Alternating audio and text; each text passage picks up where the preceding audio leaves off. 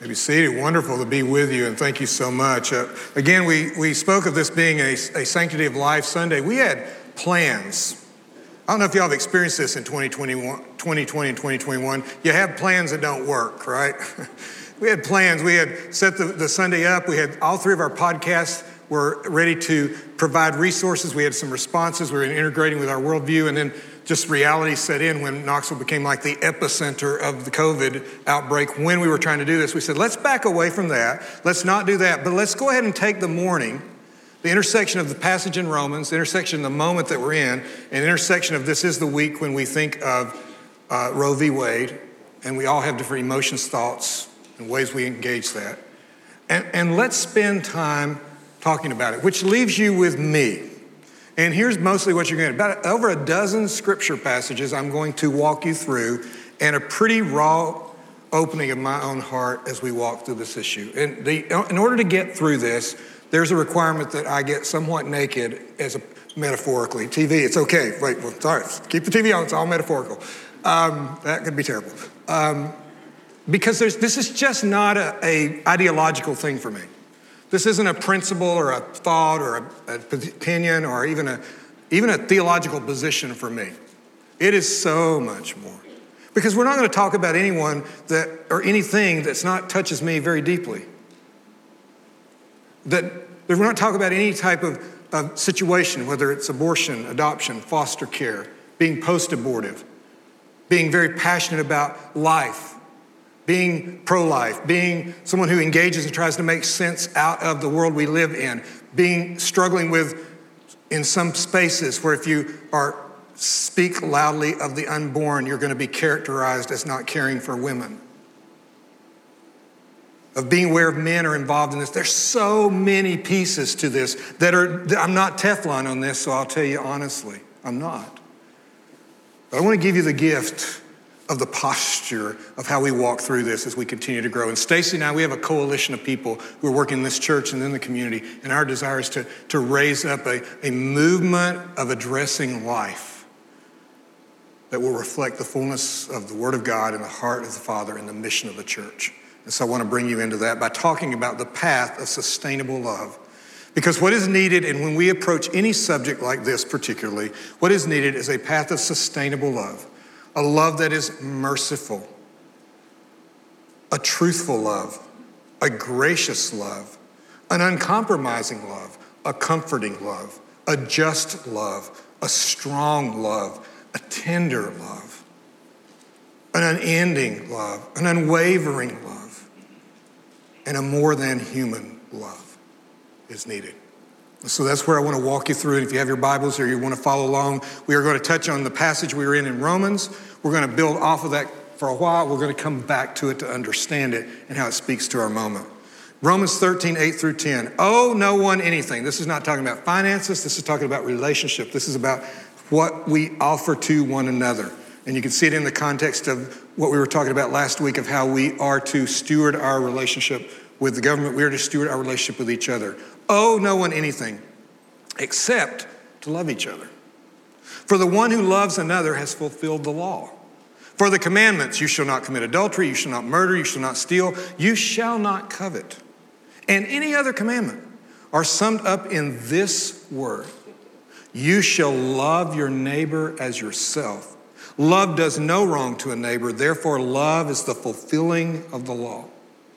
And I want to make three observations about the passage that I want you to understand. Someone has said, by the way, love God and do what you want. Now, that can be dangerous, right? I love God. So no, if you genuinely love the Lord your God with all your heart, all your soul, all your mind, that's what you're going to want to do, and it's going to fall in place. But none of us do that perfectly. And as a corollary, if you love God well and you really love your neighbor, you don't really have to worry about all the things because they're going to just happen. But we do because we don't love God perfectly. We don't love our neighbor perfectly. Jesus gave us, first of all, the understanding that this law, these commandments were never intended to earn salvation, never intended to give us a step up on other people spiritually, never intended to be used the way the rich young ruler who encountered Jesus, who said, Hey, I've done all of it, like, I'm good, right? And Jesus saying, Well, not really, because it really wasn't about you doing all of it. It's about a relationship of worship, and you're doing all of it, but you're doing all of it for you. The law is always intended to be a tutor to grace, to show what is not capable and possible for us. Second of all, Jesus reframed all these commands when he said, uh, Yeah, it's, here's the deal. If you've committed adultery, I mean, we all understand what that is, but you also must understand that if you look at a woman with lust, you've also committed adultery because this is about the heart, not just the observable actions. Jesus completely reframed this as a, about who we are, not just the actions behaviorally that we do. Or if you've called your, your someone raka, fool, you've committed murder just as if you'd actually murdered someone. And I'm a wanted man. I am a wanted man. Because this last week on Hardin Valley Road, headed towards Pellissippi, going underneath the underpass, headed all further down into Hardin Valley. I just don't live in Hardin Valley. I don't go there very much. Wasn't thinking a whole lot about it, but now I think about it.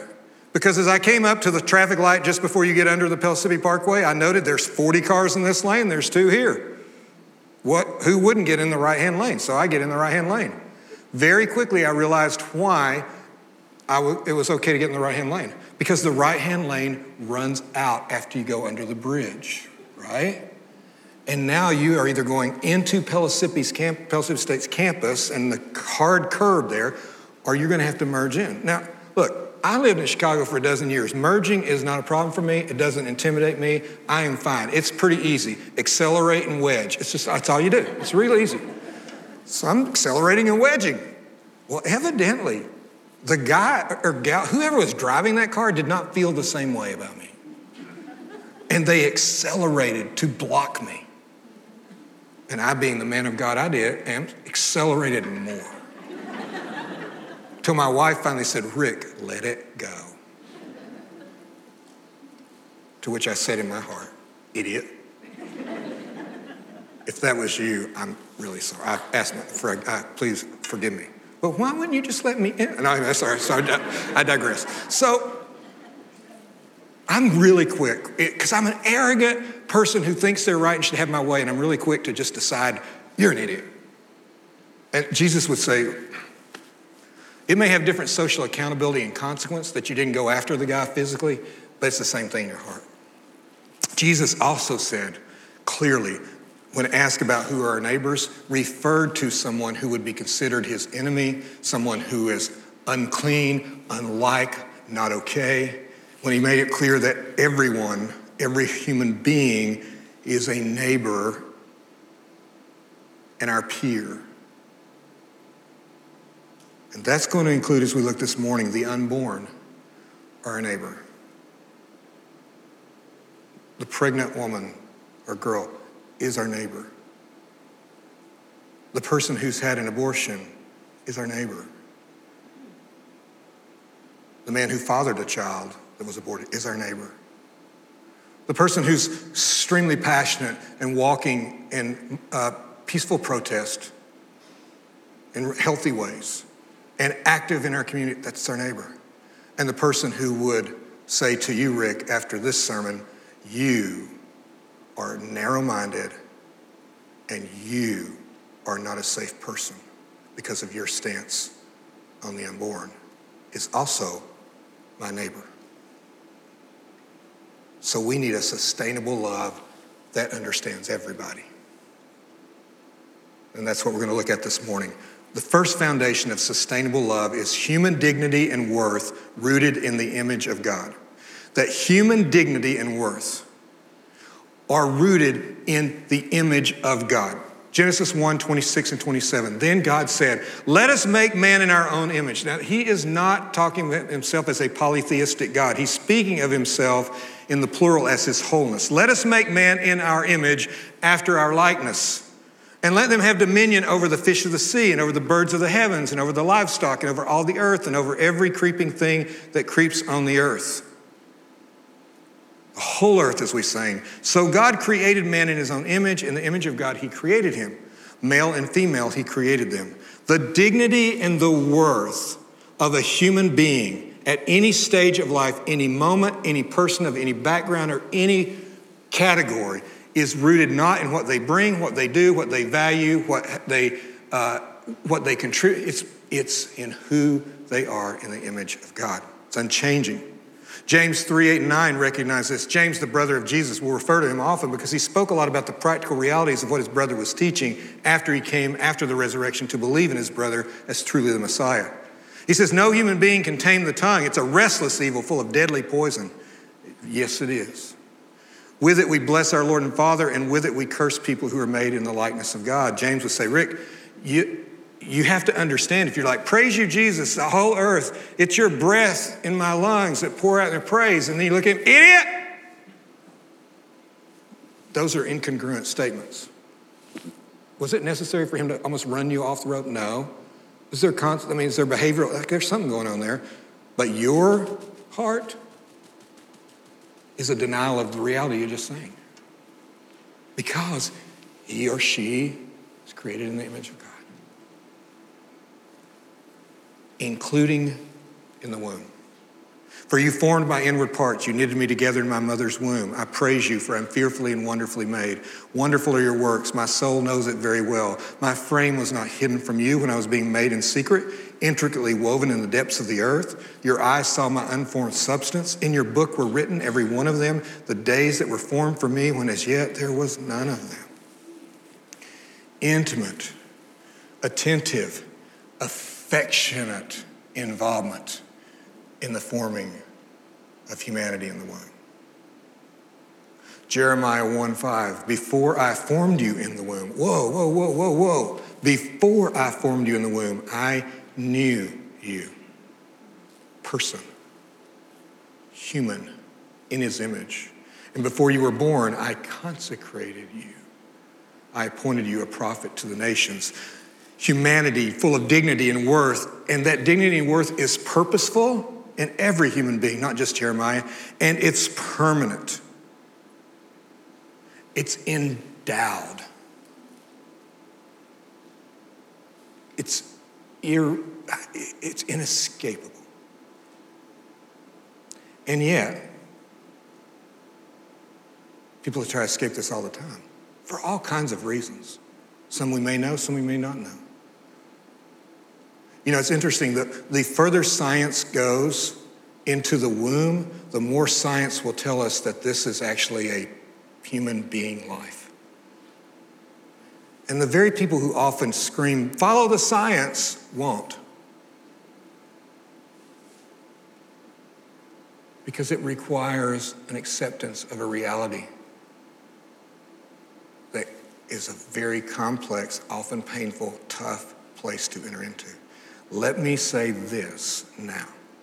If you are a woman who has had an abortion, or someone you love has had an abortion, or you're a man who's fathered a child that's been aborted, I ask of you, please contact a ministry called Deeper Still that utilizes retreats, the scriptures, and, and others who have been through experience to bring redemption, redemption and hope and healing. There is, there is nothing about what I am saying that is intended to bring shame or condemnation or in any way make you other. I get it. So does Jesus. And he enters into that place with you if you allow him in that place. So we have a saying that I often use conviction without condemnation, compassion without compromise. We will be on this conviction with no condemnation of it. That's not our job. Condemnation is not our work. We'll be full of compassion, but we can't compromise what Scripture has actually taught. People, it, it, it's just the, the level of what people will do to not have to deal with this reality. Atlantic Monthly, online at least, December 2020, had this article, and I looked at I didn't know it was been written recently, but I knew the story. Denmark is a very compassionate country with extraordinary health care. Uh, and it's free health care, free education to even those with disabilities. It's just, there's a lot there. Uh, and the issue of Down syndrome, and I don't know how many of you understand Down syndrome or have been around someone with Down syndrome. I've had the privilege of, of being not only friends with and known uh, men and women of Down syndrome, but also families who have children with Down syndrome. We don't ever want to stereotype or particularize one experience to everybody, but in general, the nature of a person with Down syndrome tends to be a very uh, affectionate, uh, jovial, desiring of relationship personality. Seems just to be a part of you. You often will see on TV, you'll see the, the kid who maybe was the manager of the team who goes out and scores the three pointer, and everybody's so excited because he or she's just been such a beautiful part of the team, and now they've they're just celebrating them. Well, Denmark, even to the point that if you have Down syndrome, which would, typically would include genetically wider feet and less uh, and more flexible, looser feet, Denmark will actually for free will provide you with shoes so you can. And yet, uh, in Denmark last year, there were uh, 2004. Uh, they began prenatal Down syndrome screening. So a, a pregnant woman could find out if her child had Down syndrome. And 95% of all Danish women since then have aborted their children if the test came back positive. There were 19 Down, 18 Down syndrome children born in the entire country last year. Here's the headline The last children of Down syndrome. Prenatal testing is changing who gets born and who doesn't. This is just the beginning.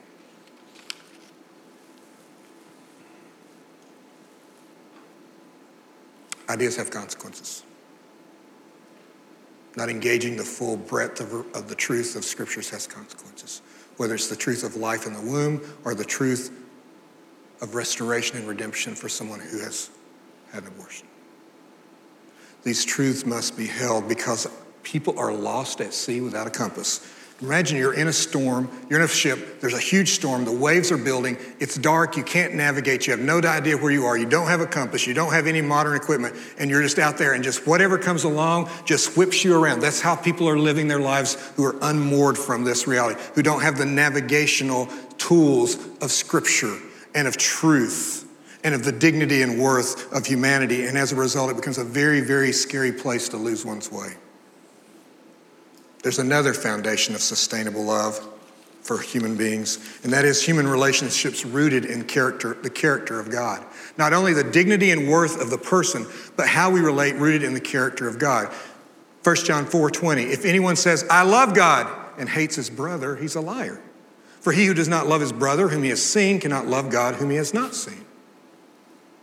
And this commandment we have from him whoever loves God must also love his brother. The character and nature of loving God is to love brothers, sisters, and neighbors, and enemies. Who is wise and understanding among you? By his good conduct, let him show his works in the meekness of wisdom. But if you have bitter jealousy and selfish ambition in your hearts, do not boast and be false to the truth, James says. This is not the wisdom that comes down from above, it is earthly and spiritual, demonic. Now, listen how he describes it. For where jealousy and selfish ambition exist, there will be disorder in every vile practice. But the wisdom from above is first pure, and then peaceable, and gentle, and open to reason, full of mercy and good fruits, impartial and sincere, and a harvest of righteousness is sown in peace by those who make peace. Our relationship should be characterized in this way.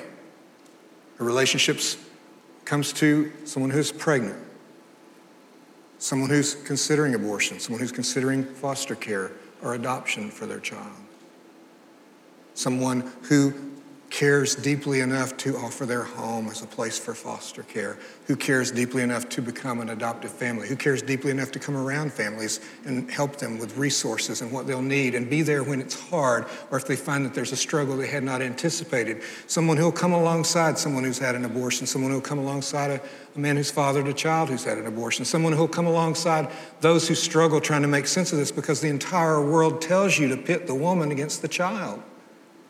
It's the cultural lie. You have to love one or the other. Instead of loving the child is loving the mom, and loving the mom is loving the child.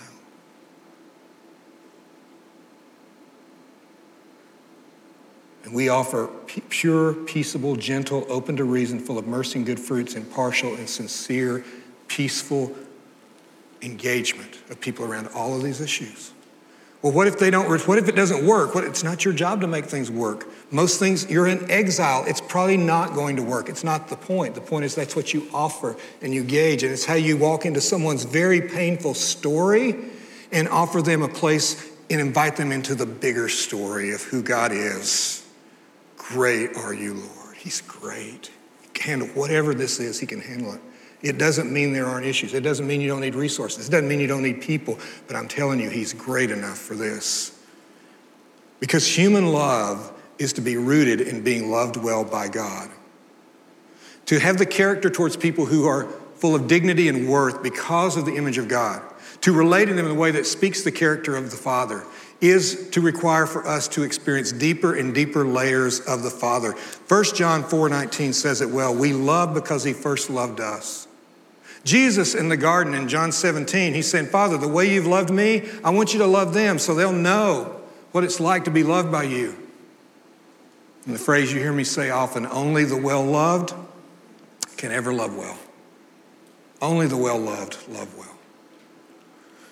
It is impossible for me to love with the love of the Father I have not experienced. And so it may seem counterintuitive to you. But if we are to press into places like this, the first thing we have to do is make sure we're being well loved by our Father and coming with His character towards these very difficult situations. That's the path of sustainable love.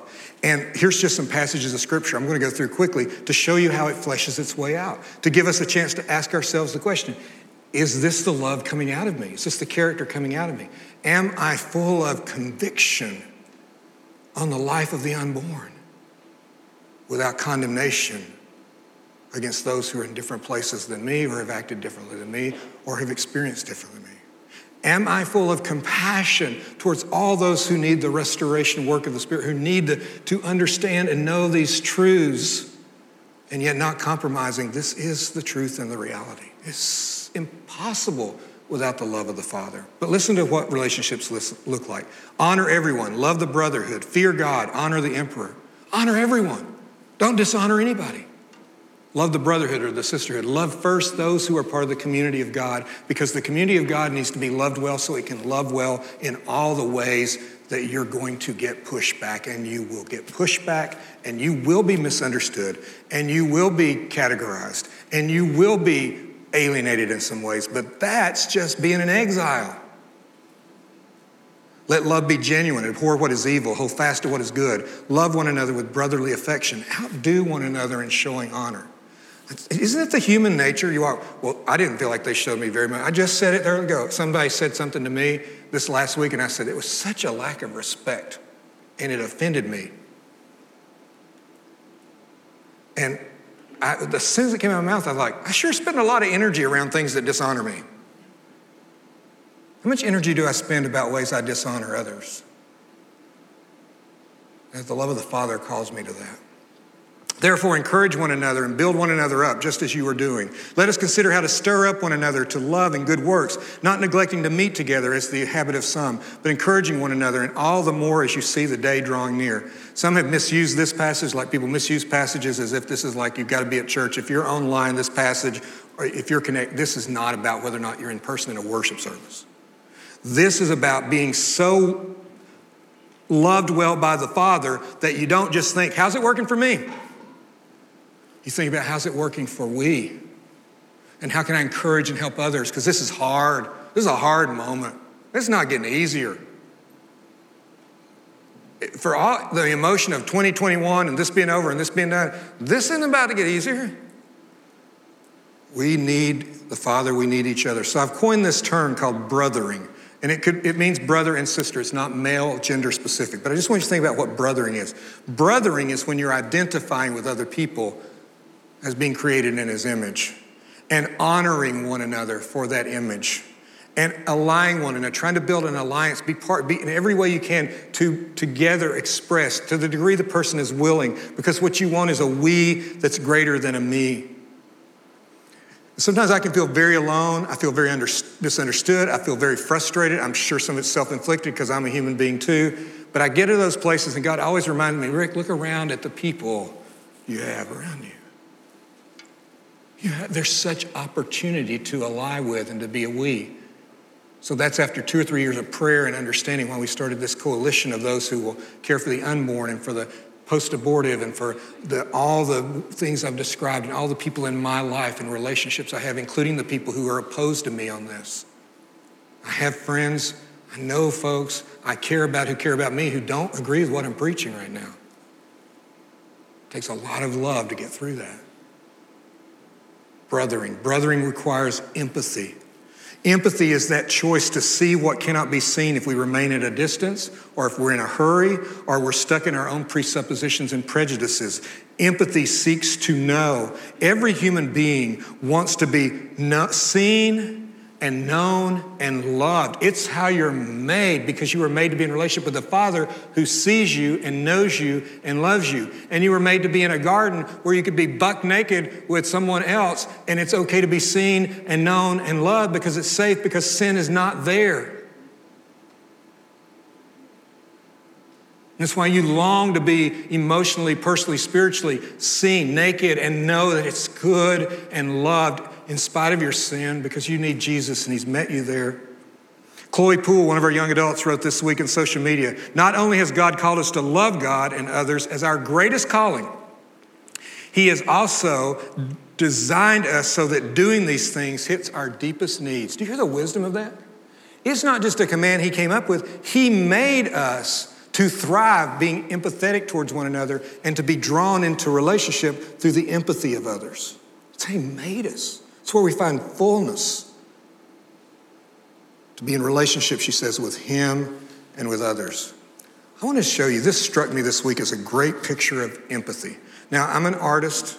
Y'all know that. I, am an artist with no talent, but I'm an artist, right? So I can't draw things, make things, take great pictures, but I, I just absolutely am stirred in my soul by anything that's wonderful artistry. And this picture of empathy to me is so powerful. There's a, a, a photojournalist named Rich Joseph Facun, and he's had a project he'll be publishing in the fall called Black Diamonds Appalachia. He is of an indigenous Mexican and Filipino descent. And he moves into southeast Ohio in order to see the people of Appalachia for who they are, not just how they're stereotyped. Now, this would not be like the, you're not going to find a wealth of, in this community he's, he's in, and as you read and understand more, you're not going to find a wealth of Mexican, Filipino people here. This is really deep Appalachia. But he takes the pictures to, he says, to get away from the reductionistic way we think about. Because don't we all have people we think reductionistically about? I do. Oh, they're like that or they're like that, and we don't see who they are. I just want you to look at the eyes of these three pictures because these are the eyes of a story that I don't know, but I want to know. And that's what empathy is. You want to know the story, the person. Don't you wonder what's behind those eyes? Wouldn't you love to sit with her and hear the story of those eyes? Doesn't it give you pause that the festival queen has that look in her eyes? It's empathy. That's what it looks like.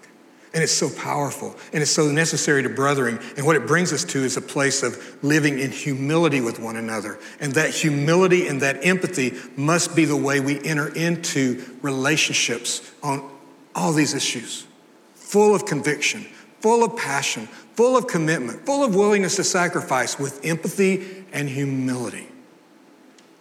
Philippians 2 So if there is any encouragement in Christ, any comfort from love, any participation in the Spirit, any affection and sympathy, complete my joy by being of the same mind, having the same love being in full accord and of one mind. Do nothing from selfish ambition or conceit, but in humility count others more significant than yourselves. Let each of you look not only to his own interests, but also to the interests of others. This is living with the character, this is loving with the character of God because we've been loved this way that affirms the dignity and worth of individuals created in the image of God, regardless of status, behavior, perception, have this mind among yourselves, which is yours in Christ Jesus. Do you catch that? Not make it stronger, make it work. You got to come up with this. You got to try harder. None of that. It's already yours in Christ Jesus to tap into.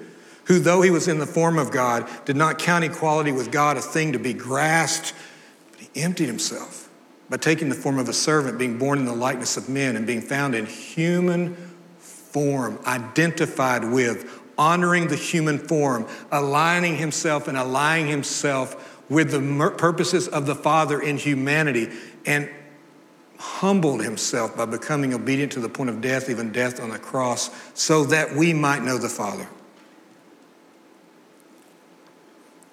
There's another term. If you want to understand this more, you can go to Scientific American, October the 29th, 2020. I talked about this, Lauren I talked about this in one of our podcasts. It's such a powerful story of how Western culture, European and American, is devolving into othering. A disdain for fill in the blank, which diminishes the humanity, dishonors the humanity, creates opposition against the humanity and creates a zero sum game that's about power. We dare not be othering people who see things differently than us, work off of different agendas than us, move into different spaces than us. We want to be brothering, but we also, men and women, students, and boys and girls who are here, we cannot other the baby in the womb. and in any way diminish the dignity and worth, in any way dishonor the creative, intimate, affectionate work, in any way become in opposition to the baby that doesn't fit the category or the moment or the woman carrying the baby, lest we get into a zero sum game and lose the most precious thing we have of being created in his image and redeemed by Jesus. So we must be a people who learn this. There's an African proverb. I, I, when I was in my doctoral program, we had Eli Buchinyari was from the country of Burundi. He spoke seven languages and was the best storyteller I've ever been around. And Eli came from vill- an African village where he grew up where the elders would tell stories at night. So I've had the opportunity to hear stories from a village like that. It's, I, it's the most astounding. It's so much better than Netflix, I promise you, promise you. Here's an African proverb I saw you in the distance and I decided you must be a monster. You began to come closer, and I thought, no, it's not a monster, it's an animal. Soon you were close enough I could see you weren't an animal, you were a human being. And then you came face to face, and I knew you were my brother. That's empathy. That's humility. Owe no one anything except to love each other. For the one who loves another has fulfilled the law. Every part of this story. Every part of the story of abortion, every part of the story of foster care, every part of the story of every story, every story of marginalized folks needing resource, every story is about this.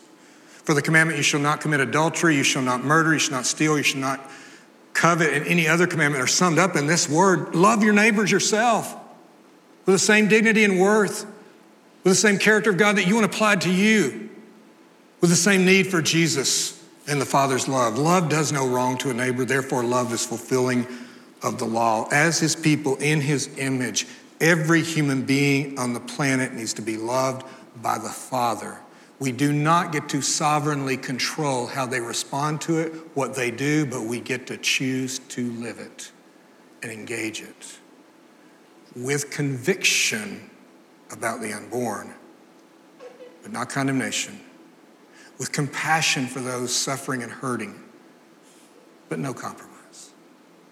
I share with you this in closing.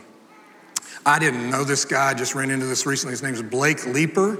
He actually went to Dobyns-Bennett High School in Kingsport. He was born without any legs below the knees. He's an eight time Paralympic track and field international medalist, a world record holder, and a three time American record holder. It's worth a look on YouTube to watch him run. I share this story because it became real to me in just watching NBC Nightly News.